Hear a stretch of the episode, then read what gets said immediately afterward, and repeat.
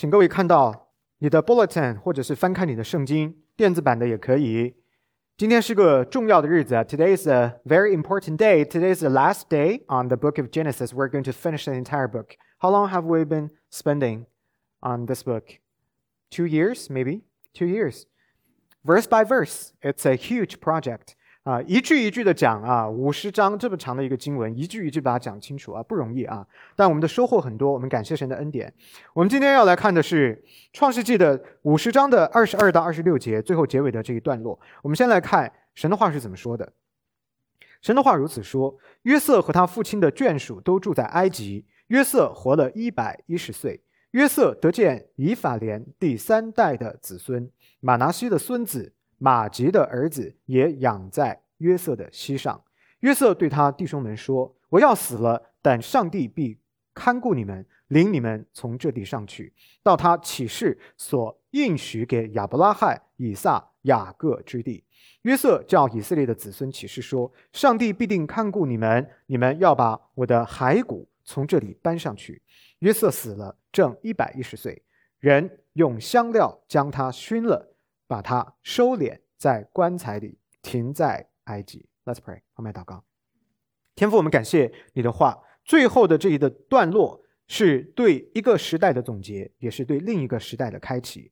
神，你就是这样在时代更替交叠当中不断掌权、从不后退的神。愿我们透过今天的经文，更加清晰的看见。你的作为也帮助我们来理解今天我们眼下的现实。你是怎样一位伟大有权柄的神？感谢神垂听孩子们这样不配的祷告，奉救主耶稣基督得胜的名，阿门。上周主日我们讲到约瑟最后日子的上半部分，约瑟的哥哥们在父亲去世之后呢，对约瑟充满了恐惧，害怕他会报复，因为多年前他们陷害约瑟，把他卖到埃及为奴。他们不敢直接面对约瑟，而是托人带话，模拟父亲临死前的一个语气，祈求约瑟要宽赦他们。而约瑟呢，流着泪向哥哥们保证，强调说：虽然父亲已经去世，但是上帝已经使用他们的罪恶，成就了美好的心意，保全了许多人的生命，成就了一个非常伟大的救赎的计划。最后呢？约瑟承诺哥哥们会继续供养他们和他们的家人们，提供他们生活所需。不要再担心，不要再害怕。我的原谅，我的饶恕是从神而来，是真实的。今天的经文标志着创世纪的结束，当然也标志着出埃及记的开始。它记录了约瑟生命当中的最后的时刻，他对以色列未来的预言，以及他对自己尸体要埋葬在迦南的遗愿，强调。我要回归到上帝的圣言，要回归到上帝的圣约当中。我们来看，约瑟活到了一百一十岁的高龄，有幸见证了他的后人借着他的儿子以法莲传到了第三代。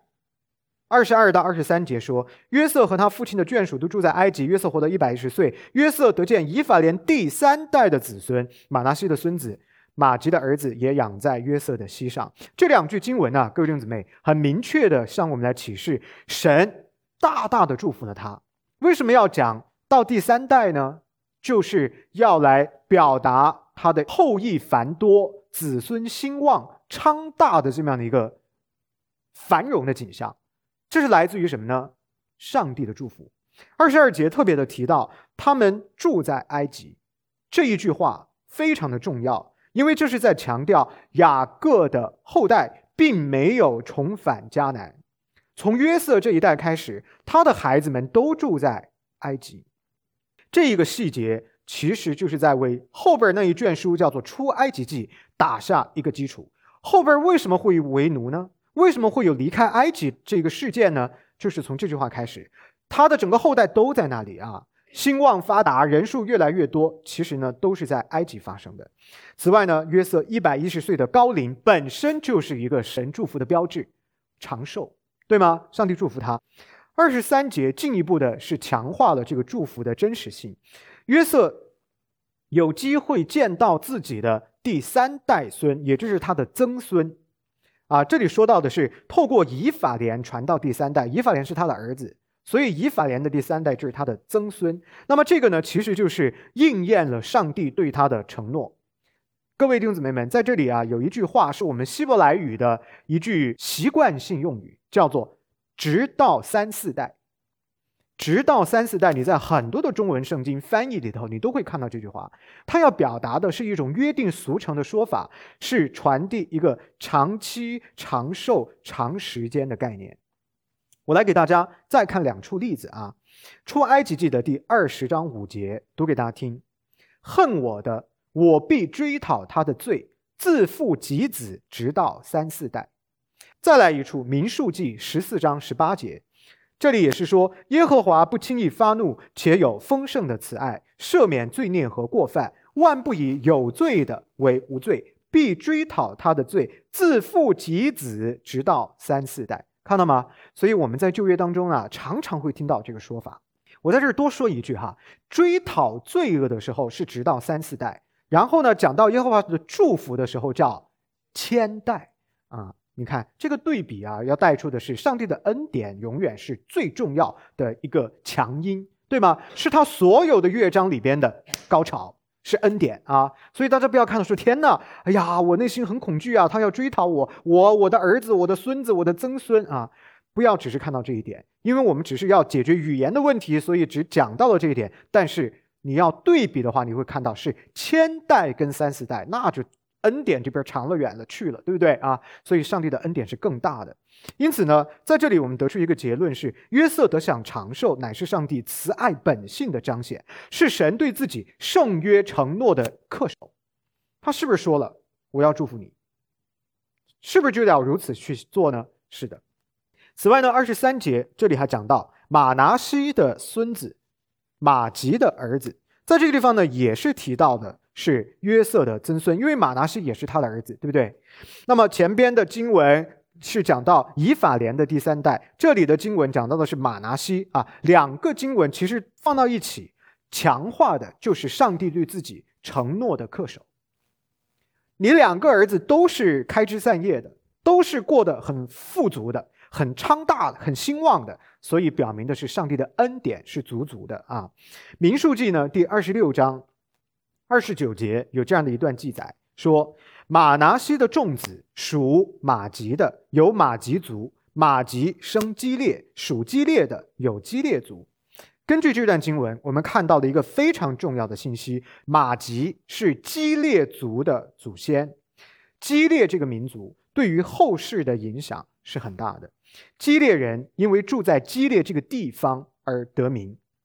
所以基列本身不是一个民族的名字，而是一个地名。因为我住在基列，所以我就叫基列人。我住在纽约，所以我叫纽约客，懂那意思吗？就这样的意思啊。那么基列在哪里呢？约旦河的东边，北起加利利海，南至死海这一块的土地啊，非常的肥沃。十二个支派的加德支派、吕遍支派，还有半个的马拿西的支派，都坐落在这里。你们就可以想象这一块地是多么的丰美，是很重要的一块的土地。曾经呢，带领以色列人战胜亚门人的士师耶弗他，还有大家非常熟悉的先知以利亚，他们都是杰出的基列人的代表。那么二十三节当中这一地方的短语“养在约瑟的膝上”，那么也就是说约瑟收养了自己的曾孙。或者是说，他对自己的后代有某种类似监护权的权利。大家会不会觉得跟他的父亲很像？他的父亲雅各是不是收养了他的孙子马拿西跟以法莲？你看，在约瑟这个儿子的身上，跟在他的父亲的身上有好几个事情都是很像的。一个是收养，还有一个是吩咐要把自己的骸骨带回迦南埋葬，是不是很像？所以呢？我们仔细观察经文，就可以看到整个约瑟的记载，他最后的这段时间的日子，跟他的父亲雅各的最后这一段时间的日子，完全是有一种平行的关系，是两者这样对照着写的，两条平行的线这么参考着在写的。所以呢，根据这样的一个大同小异的对比，我们就很容易理解啊，这里说到的约瑟把。自己的孙子养在自己的膝上，就是效法自己的父亲雅各收养了自己的曾孙。这是一个家族的传统啊。所以呢，从父亲到儿子，我们看到同样的做法。为什么要这么做呢？很简单，雅各收养以法莲跟马拿西是干嘛呢？什么目的呢？是为了给他们正式的继承权，为的是要维持圣约的传递。那么，我们就可以以同样的角度去理解，约瑟领养自己的曾孙，也是为了要将圣约传递下去。也就是说，这一父一子对于圣约的传递，真的是牢记在心。严严格格的在遵守着上帝的托付，非常棒啊，做得非常的好。约瑟的遗言记载在第二十四节到第二十五节，请大家看一眼。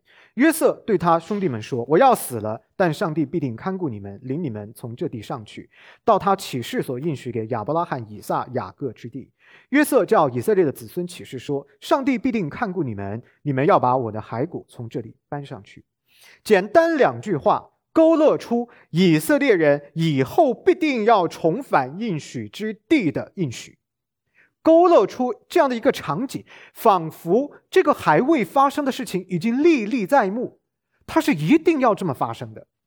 为什么这么说呢？雅各他的父亲死的时候有没有讲这件事？有，反复的跟他们打招呼：你们虽然生在埃及，住在埃及，但这不是你们的家。然后到了儿子约瑟临死前，又打这个招呼：你们将来一定要回到他启示应许给我们的祖辈的那一块应许之地。这就把以色列子孙的将来跟上帝的庄严承诺和圣约应许绑定在一起了。各位弟兄姊妹们，我们的眼前仿佛已经可以看见那浩浩荡荡的以色列人离开埃及、重返迦南的场景。这件事情对于今天在座的各位理解我们眼下的现实非常的重要，有着特殊的意义。怎么说？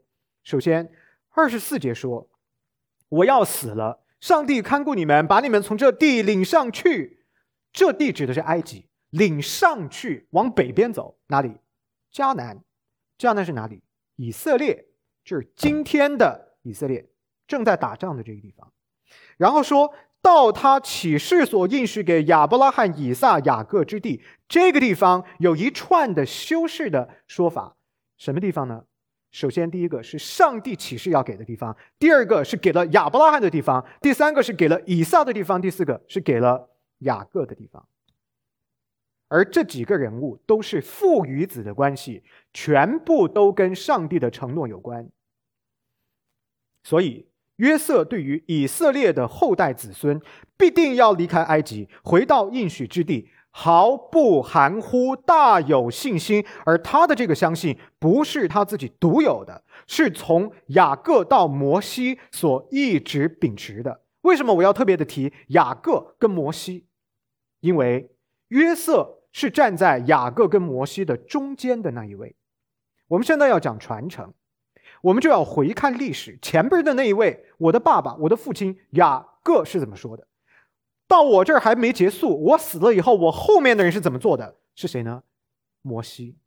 咱们来看《创世纪四十八章二十一节，雅各曾经对约瑟说：“我要死了，但上帝必与你们同在，领你们回到你们列祖之地。哪里？迦南。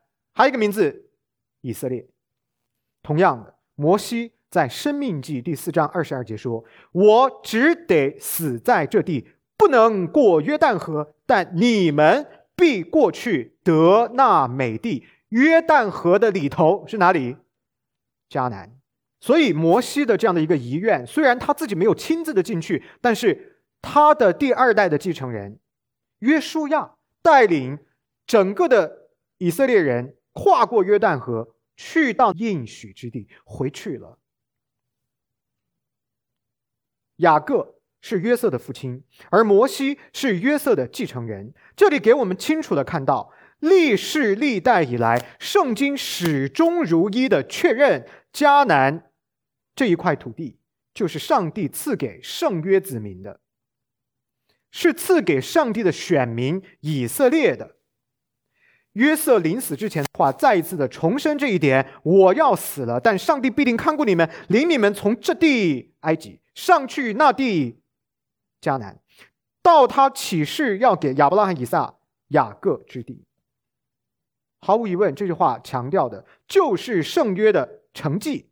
这里边关乎应许之地的承诺，是从亚伯拉罕开始，代代相传，直到十二个支派，也就是以色列这个民族的形成，从来就没有改变过。我就不明白了，为什么今天美国的社会那些大学校园里边的大学生脑子有问题，眼睛也是瞎的，看不清楚。为什么要把以色列？称为殖民者呢？因为根儿上头，他们否认耶和华神的作为，因为他们不承认耶和华给了这块土地给到他的选民以色列。那么，为什么他们会否认呢？因为他们根本都不相信，他们不信神，他们的心中没有真神的概念，他们跟从别的神或者相信自己，他们信这信那，但就不信创造生命。还有赏赐人的真神耶和华，这就是根源的问题。讲了半天，各位弟兄姊妹，以色列跟哈马斯的征战是信仰问题，是关于你认不认识真神的问题。今天的美国社会岌岌可危，看一下今天的美国的大学的校园，你们可能就有亲戚朋友或者自己的孩子在大学校园里面。我再一次的恳切的提醒我们的弟兄姊妹们。如果你不把你身边的这些年轻人用神的话灌溉他、提醒他、教导他，你不给他大换血，把他的整个的思维换成圣经的思维，进入到大学校园，他就变成被吞吃的对象，很危险。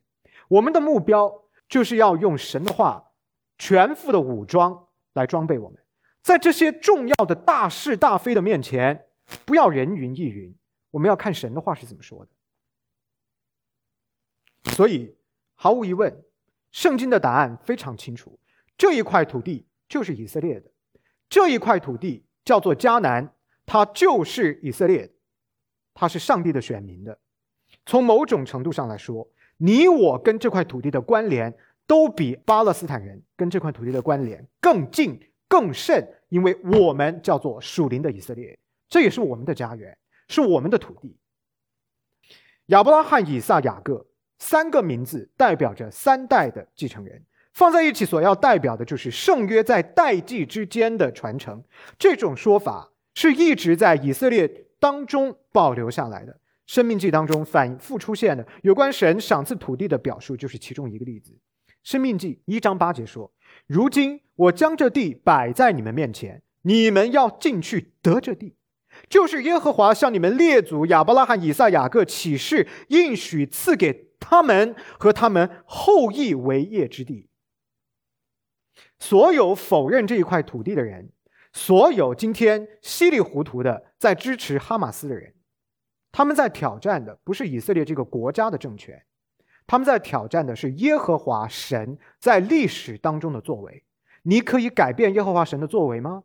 你以为你是谁？你可以涂抹耶和华神在历史当中的作为吗？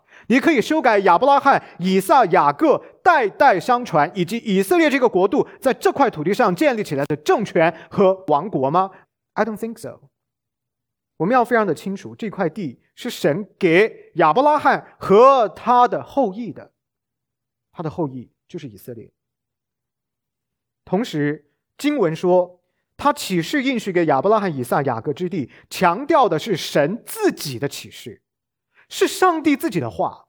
这不是你觉得有就有，你觉得没有就没有，你觉得是他的就是他的，你否认不是他的，那就不是他的。I'm sorry, it's God's word，是最顶峰的权柄，是远远高于人的。你不能改变神的话，因为这是神在他自己的主权当中庄严立誓而成就的。绝无虚假，绝无失败的可能。创世纪二十二章十六节肯定了这一点，说：“你既行了这事，不留下你的儿子，就是你独生的儿子，我便指着自己起誓。”这是神对亚伯拉罕说的：“我让你献你的儿子以撒，你没有联系他，不献给我。我虽然最后阻止你，没有让你献，但是我看到你的信心。”所以，我指着我向你来启示，我跟你所有的话都是真的，就是关于三个东西：土地、人民，还有祝福。应许之地的誓言，就是神在自己的绝对本性当中的誓言。这样的誓言所表达的，就是绝对的真实性，没有任何落空的可能，丝毫的可能都没有。我就在想，哈马斯这些人蠢笨如猪，为什么呢？因为他以为他挑战的是一个政权，但实际上他挑战的是站在以色列背后的耶和华神。你怎么可能可以挑战神呢？所以他们的神观是歪曲的，是错误的，这是错误的 belief，这是他们所相信那一套的 system，教给他们错误的东西。一个 false god 岂能够胜过真神耶和华呢？他们实在可怜，他们需要耶稣基督。这个承诺一直到摩西的时代才能够最终的兑现。但引用了三位以色列先祖的名字啊，就是为了要连接亚伯拉罕之约，也就是圣约的立定，然后到了摩西，也就是圣约的兑现，成为圣约两大步骤之间的一个桥梁，进而来印证约瑟的遗言，他所强调的，你们一定会回去，是真的。神呢，在出埃及记第三十三章一节当中吩咐摩西说：“我曾起誓应许亚伯拉罕。”以撒、雅各说：“我要将迦南赐给你的后裔。现在你和你从埃及地所领出来的百姓，要从这里往那地去。”这是神对谁说的？神对摩西说的。神对摩西讲这话的时候，就是在回顾创世纪。我们花了两年的时间讲的内容，讲的就是圣约的立定。神没有忘记自己说的话。人呢？你今天怎样挑战神的话是没有用的。智慧的人就会顺服，愚拙的人才会挑战上帝。这一个承诺历经千百年的淘洗，丝毫没有褪色，仍然的真实。无论时空怎么转换，各位弟兄姊妹，神的话绝不落空，绝不。那么，这个应许在今天的现实当中看起来，更加的凸显了它的真实性。应许之地的所有权，历史的文本已经给了我们非常清楚的看见，这块地是神的，是他赐给以色列的。通过一些其他的历史的文本，比如说《古兰经》，我们也可以看到，以实玛利是作为亚伯拉罕的长子，被公认为是阿拉伯人的祖先。他的血脉呢，并不属乎立约的这个群体。大家一定要看清楚这个分支，从亚伯拉罕第一条分支，他的长子是以实玛利，分到的是阿拉伯人；而另外一条分支是应许之子以撒得出的是以色列这个民族，这是完全两条线索。以实玛利的这条线根本就不在这个框架内，所以这块土地从来都是透过应许之子以撒，是借着雅各赐给。十二支派，也就是以色列的。古兰经当中，以实玛利这个名字被提到很多次。我不知道在座有多少弟兄姊妹们读过古兰经，有哪些地方告诉我们说以实玛利是阿拉伯人的祖先？我给大家举几个例子哈。古兰经的第二章第一百二十五到一百二十九节里边说，记载了亚伯拉罕跟以实玛利重建圣殿的故事。古兰经的第十四章三十九节记载了亚伯拉罕对以实玛利成为先知表示感恩的故事。古兰经的第十九章五十四到五十五节强调了以实玛利的虔诚，还有他对命令的顺从。还有古兰经的第二十一章第八十五到八十六节列出了以实玛利为忍耐的人之一，是他的一个品格。古兰经的这些的经文多处的对以实玛利有描写，以至于。整个的伊斯兰传统，还有后来的历史和民族学的研究，普遍接受以实玛利就是阿拉伯人的祖先。如果这是一个普遍被接受的事实，也写在他们的经文当中，那这还有什么好说的呢？而我们的圣经告诉我们了，我们的圣约承诺是以撒传递下来的，那这块土地的归属还有什么好争辩的呢？今天我们看到在希伯伦的这个地方。有麦比拉洞，也就是亚伯拉罕买下的这块地，作为他们的坟墓。这里边有以实玛利埋在这里吗？没有。但是有谁？有亚伯拉罕，有以撒，有雅各，甚至有以扫都埋在这里，但是就是没有以实玛利。这一块土地代表的就是应许之地，你不属于这个承诺的覆盖的范围啊。虽然上帝祝福你，但是那是另一个祝福，不是圣约祝福。圣约祝福是独独的给以撒这条血脉的。所以各位弟兄姊妹，对于这个归属，圣经是清楚的，基督徒们一定要清晰，不要稀里糊涂，人云亦云。此外，巴勒斯坦这个民族很有可能是源自于圣经当中的。腓力士人，这个呢是后来的希腊文，希腊掌权的时候改过来。这个民族对于继承迦南的这个链条来讲，明显它就是缺失的。你在哪里圣经当中读到了腓力士人成为了圣约应许的对象？没有。直到神与亚伯拉罕立约八百年之后，八百年，亚伯拉罕与神立约是发生在公元前十八、十九世纪，也就距今是大概四千年前。而距今三千二百年左右，才出现了腓力士人。时间先后，你要不要尊重啊？时空关系，你要不要尊重？历史，你要不要考察一下？要不要看看 record？历史的记录是什么？所以这块土地的归属，无论是从圣经的角度，还是从历史的角度，都是无比清晰的。一开始就是给以色列人的。无论今天的人，你是高兴还是不高兴。你是承认还是否定，历史都不会改变。神的旨意已经透过以色列人，透过十二个支派，非常清楚的对今天的基督徒说话。无论是土地是后裔还是祝福，都是在以色列这个国度以圣约为框架来实现的。这一切的事情都发生在这一块面积不大，但是却极其重要的应许之地上。准确跟客观的说。各位弟兄姊妹，我要澄清我的观点哈，大家千万不要误解我的意思。我们并不否认巴勒斯坦人在以色列这块土地上的存在，我们承认他们的确祖祖辈辈在这里生活了几千年，承认这件事情。我们承认，包括迦南人在内的多个民族都曾经在历史上居住在这一块叫迦南的土地上，我们不否认这个。然而，我们必须要讲清楚的是，所谓的解放巴勒斯坦，或者巴勒斯坦作为一个主权的国家，与以色列谁拥有这块土地的所有权的时候，我们必须要搞清楚，我们本质上在讨论的是国家主权的问题。以色列曾多次的在这块土地上建立自己的政体和政权。扫罗王、大卫王、所罗门王，以及后面的一代一代的君王。这是我们在圣经当中非常熟悉的。再到一九四八年复国的以色列，毫无疑问，以色列作为历史上一个独立的有主权的国家，在这块土地上从来都存在着。它也是这块土地上唯一一个以以色列为名建立的政权。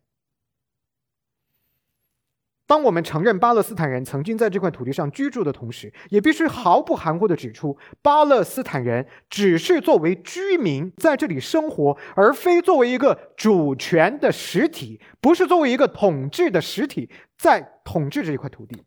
所以在讨论这块土地的归属的问题的时候，巴勒斯坦人只是作为居民的存在，他们是这块土地的使用者，而不是拥有者。这么看来，根据圣经对这块土地的启示，那些将以色列人称为殖民者的，将以色列的西安运动理解为是一个殖民运动、种族灭绝运动等等，这些的说法都是不正确的，因为圣经不是这么说的。我们必须要以此为基础啊，那些号称基于巴勒斯坦被犹太人入侵跟占领的错误的说法，必须要在基督徒的世界里边被澄清过来。我们的观念必须要清楚。至于解决的方案，和平共处似乎是以色列一直以来的追求，也是一个国际的共识。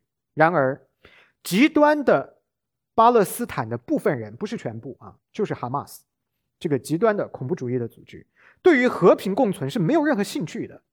一九八八年，哈马斯起草的 Charter 明确的拒绝和平。他们的宪章第十三条指出，和平倡议以及所谓的和平解决方案，以及所谓的国际会议等等，与伊斯兰抵抗运动的原则相矛盾。倡议、建议和国际会议只是浪费时间，都是徒劳的。解决方案只有一个：圣战，用武力解决。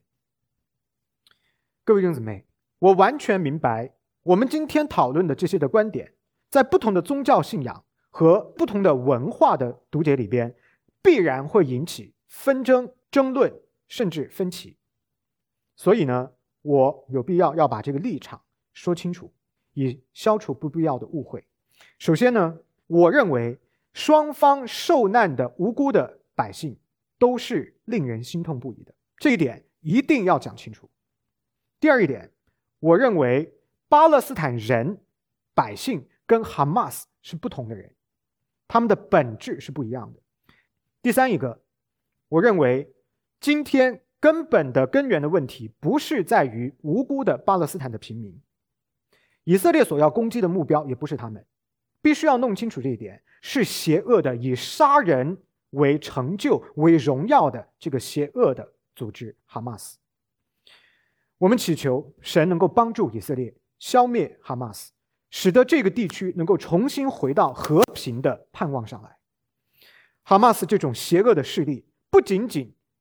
无区别的残杀以色列人、犹太人，而且连自己的巴勒斯坦的百姓都不管不顾，拿他们当人肉的盾牌。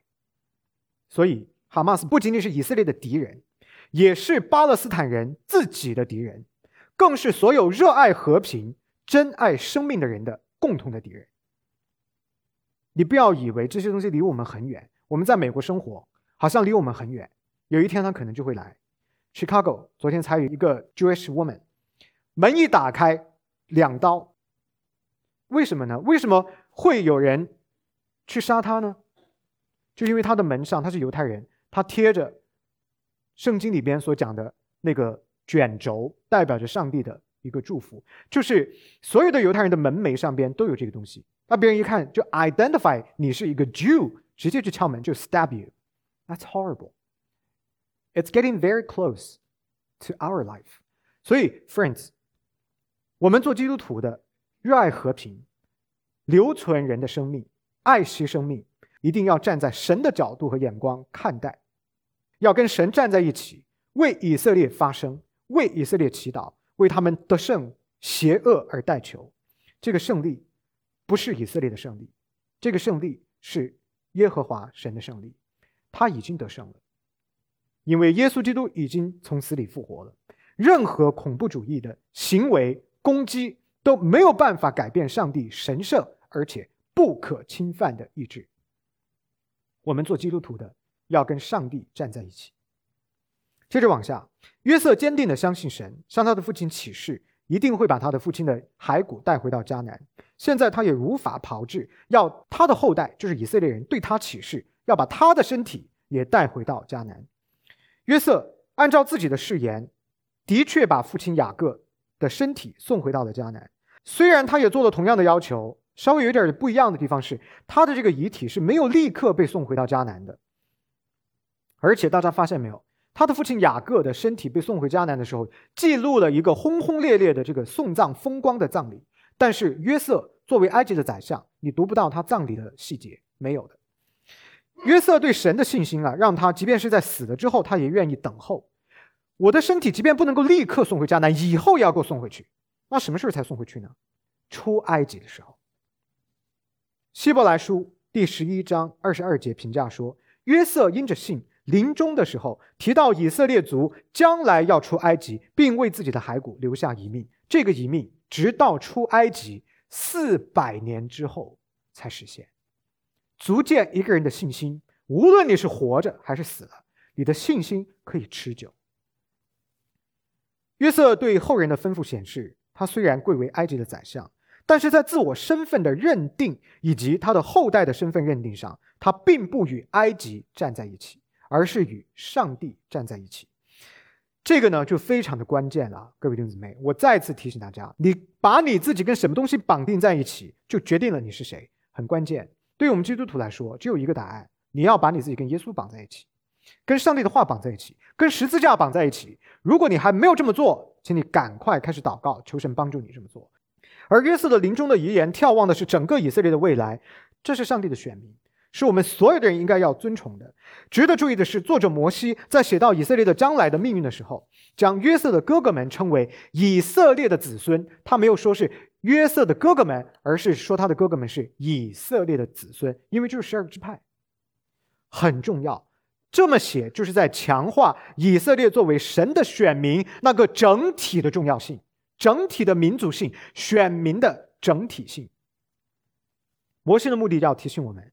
这些人，我们到现在为止在创世里边读到的这些人，他们不仅仅只是一个家族的长辈而已，他们更是以色列民族的祖先，是 founding fathers of the nation state Israel。他们是带着使命来到这个世界，而以色列的子孙将是履行圣约职责的人。约瑟在这地方提醒他的后代说：“上帝必定看顾你们。”这个就直指将来的出埃及。当那一天到来的时候，以色列人必定要带着他的骸骨一起重返迦南应许之地。摩西虽然没有自己能够进入到迦南，但是他却透过一系列的行为实现了约瑟的夙愿。漫长等待之后，最终他的心愿跟上帝的应许完全绑定在一起，没有落空。我们来到整本创世纪的最后一句经文，二十六节：约瑟死了，正一百一十岁，人用香料将他熏了，把他收敛在棺材里，停在埃及。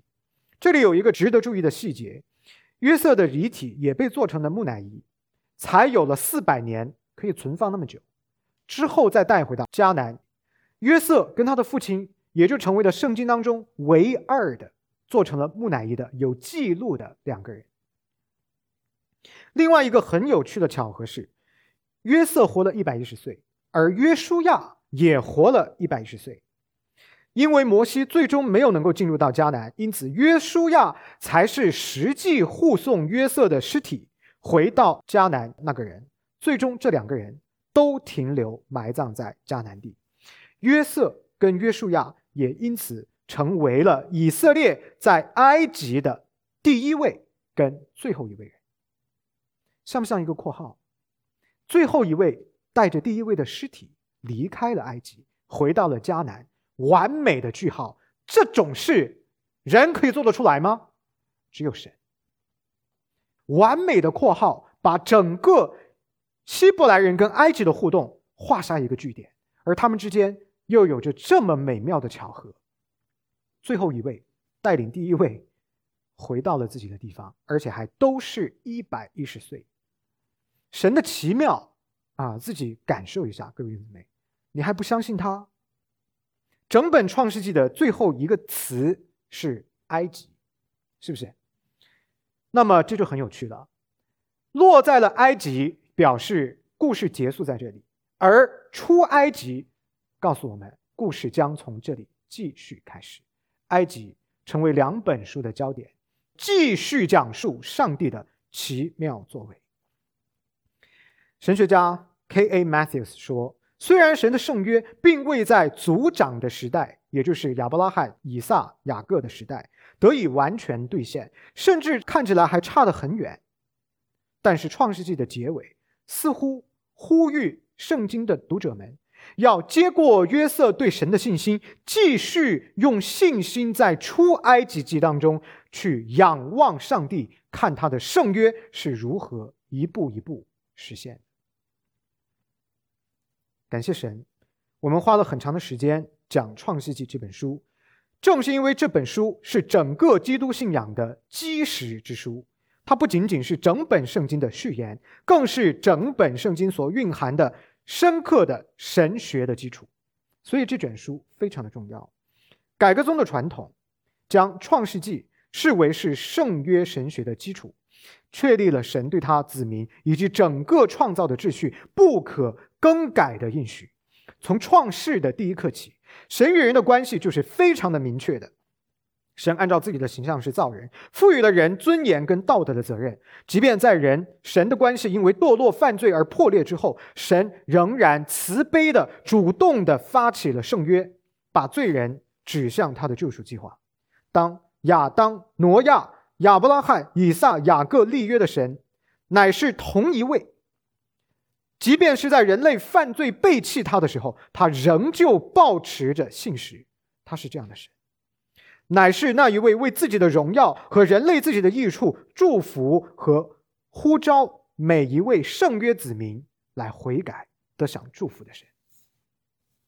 圣约家庭的祖先亚伯拉罕、以撒跟雅各，不仅仅是古老的旧约叙事当中的主角，他们更上帝拣选来实施救赎计划的圣约继承人，非常重要的一环。他们并不完美，他们的生活充满了。各种各样的挑战，他们走过人生的低谷，当然，他们也因为上帝的大能而得胜。他们每一位都是圣约的天命，上帝的大能，还有对神的忠诚以及神的慈爱的见证人。约瑟的故事绝对是整个圣经记录当中的高潮。他的生活以一种非凡的方式描绘了什么是神绝对的旨意，还有绝对的忠诚跟圣约应许之间的教导。约瑟对神圣约应许的忠诚跟坚定的相信，应该成为你我今天效法的榜样。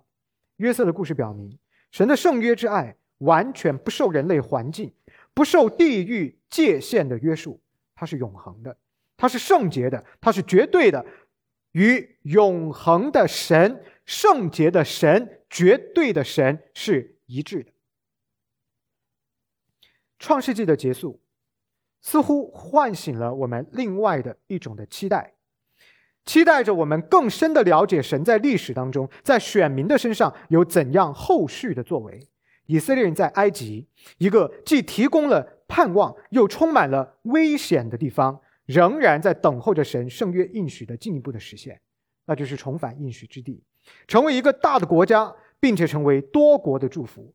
这种以色列人所独有的期待，正是今天你我。在这个时代做基督徒应该有的期待，难道我们今天的基督徒不正是生活在 already not yet 已然未然的这种张力当中吗？是的，我们所处的环境，我们在今天眼下的生活，跟历史当中的以色列所处的是如此的相似。他们在等待，我们也在等待，我们在等待基督的再来，新天新地的降临，新耶路撒冷的降临。而我们要等待的信心，我们要等待的动力，我们期望看到的答案，又是什么呢？圣经给了我们完美的回答：主耶稣基督。创世纪对于理解神的圣约结构，还有他对世界的救赎计划，具有基础性的价值跟意义。对于坚守改革宗神学的弟兄姊妹们来说，创世纪确立了什么是神的绝对的主权，什么是他的救赎的洪恩，以及什么是他绝对不撤销的应许。创世纪鼓励今天在座的各位弟兄姊妹，要活的忠诚，要活的有信心，要活的清晰，要活的明白，要像亚伯拉罕、以撒、雅各、约瑟一样，无论眼下的环境如何，现实如何，要持守对上帝的确信。神必然保守你，神必然完成他创始成终的所有的工作，神必然成就他良善的纯全的旨意。感谢神，求神继续祝福我们。Let's pray。天父，感谢过去的这段时间，你的恩高，你浇灌我们圣灵的感动，我们结束了创世纪这一卷书，给我们很多很多重要的看见。我们接下去还会继续翻开圣经，学习你的话。求你继续的带领我们，无论我们接下去讲哪一卷书，求神你的圣灵加倍的祝福，启示我们。我们要清晰，我们要智慧，我们要更深的明白你是神。这是我们活着的动力，这是我们活着的基础。求你帮助我们，你的圣灵大大的做工，感动我们。愿今天我们所有的弟兄姊妹在眼下的现实。可以透过你的话保持警醒，保持清澈，保持清醒，这样我们在这个时代做无愧的基督徒。求神帮助我们。我们的祷告祈求不配，都是奉主耶稣基督得胜的名。阿门。